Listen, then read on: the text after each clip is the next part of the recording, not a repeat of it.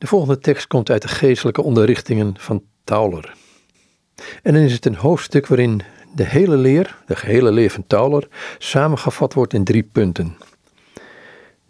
Hoe we moeten ophouden onszelf te bezitten en ons op een volmaakte manier in God verliezen.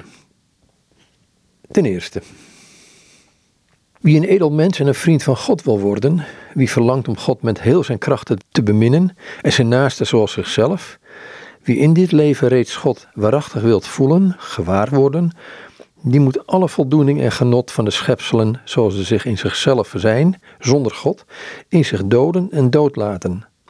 Inderdaad, eender welk object waarin de natuur innerlijk, dan wel uiterlijk genoegen of plezier zoekt en vindt op een ongeordende manier, dat wil zeggen zonder dat God er het oogmerk van is en zonder dat er noodzaak is, in welke toestand we ons ook bevinden, van elk object dus, dat op die manier gezocht wordt, moeten we ons ledig houden. Goed, dat sla ik een stukje over. Ten tweede, wie in dit leven of in het leven hierna wil komen tot de kennis van de hoogste waarheid, moet eveneens zich innerlijk losmaken van alle genot dat de geest vindt in elke wijze waarin hij zichzelf zoekt of voordeel in vindt. Het gebeurt immers heel vaak dat men, na te zijn van de uiterlijke dingen, innerlijk in de geest veel genot vindt in verstandelijke wijzen en beelden. De geest bezit zichzelf daarin, maakt zichzelf tot het centrum en het doel van zijn studie. En zo hindert hij het ware licht dat niet in hem kan binnenschijnen, precies omwille van dit genot dat zich gemengd heeft met zijn oefeningen. De geest zoekt dan immers de voldoening in zijn eigen natuur of in zijn eigen werk welke ook de oefeningen zijn. Contemplatie, meditatie, beelden of vormen, wijzen of vormen van oefeningen, in ervaringen of smaken, in intellectuele objecten die men beschouwt of actief overdenkt.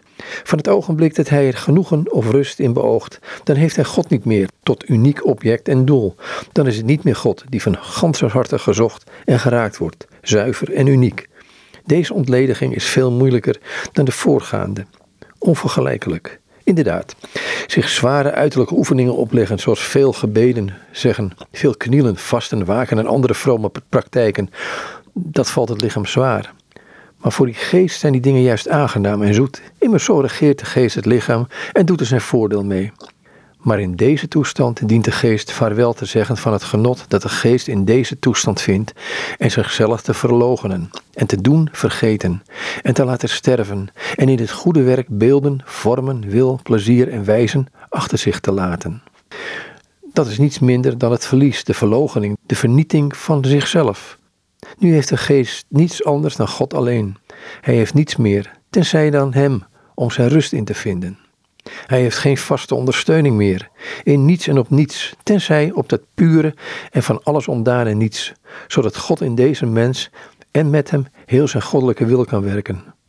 Nu alleen zal God willen werken, schitterend bestaan in hem, en hij zelf wil niets meer, werkt niet meer, schittert niet meer. In zekere zin bestaat hij niet meer. Hij bestaat nog wel door zijn wezen, maar vanuit dit oogpunt bestaat hij niet meer. God zal alles zijn, hij zelf zal niets zijn, niet in de wijzen, niet in de werken, niet in het object van zijn intentie. Hij zal niets zijn en niets zoeken voor tijd nog eeuwigheid. En dan ten derde.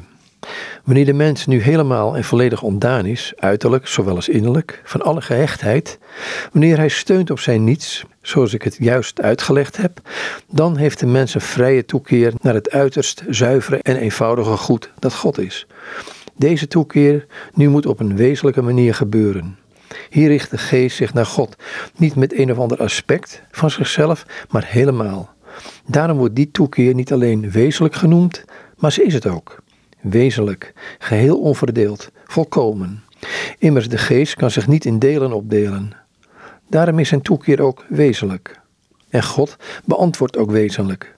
De geest keert zich hier niet naar God via beelden of via bemiddeling of via intellectuele concepten over het goddelijk wezen. Hij ontvangt hem zelfs niet als een bepaalde zoete of lichtende ervaring. Hij ontvangt hem zelf, wezenlijk, op een manier die elke smaak en elke licht overtreft. En alles wat een schepsel en schittering kan ontvangen, die de reden overstijgt en de wijzen en het inzicht. Ja, God verlicht wezenlijk die duisternis. Daarover treft hij onzegbaar elke naam die men hem zou kunnen geven. Hij is er, zuiver en enkelvoudig in zijn eigen wezen. Welnu, het goddelijk wezen is in zichzelf naamloos. Maar wij geven er namen aan, omwille van de schepselen. Bijvoorbeeld, we noemen hem, vanuit het feit dat hij schepper is, van alles. Bijvoorbeeld goed, want hij is echt goed. En omdat de schepselen hem nodig hebben, noemen we hem barmhartig, mild, genadig, want zo is hij echt. Omdat het schepsel misdoet, noemen we hem rechter. En zo is het met al de andere benamingen die we hem geven. Maar geen van allen betreft zijn wezen. Immers, God zelf is zonder naam, zonder beeld, zonder vorm, zonder wijze en vrij van alles.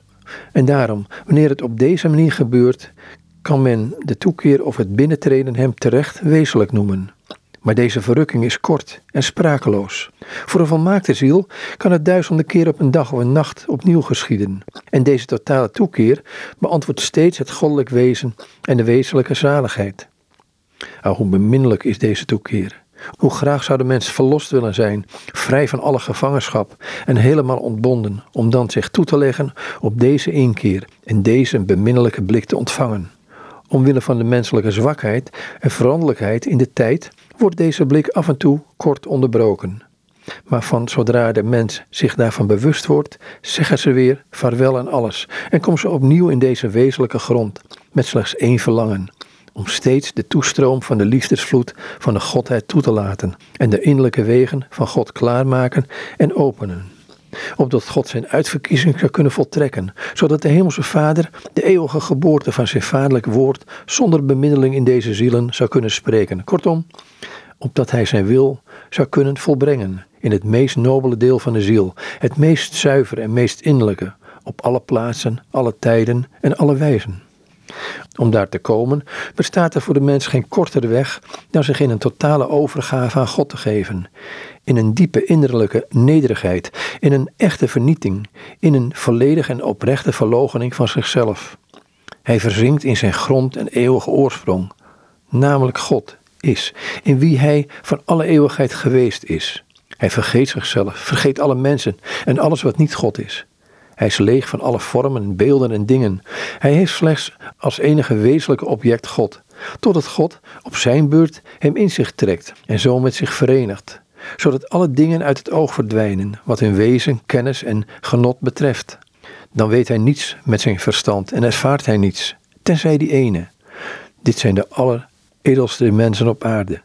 In de korte tijd van een uur zijn ze nuttiger voor de heilige kerk dan alle anderen in vele jaren. Een enkele keer, in de grond van de ziel en in God zelf, is waardiger en verdienstelijker dan een ontelbaar aantal grote werken en oefeningen zonder die toekeer. Alleen hier bevindt zich het echte goddelijke leven en de ware vrede. Al dus Tauler komt uit de geestelijke onderrichtingen van Tauler,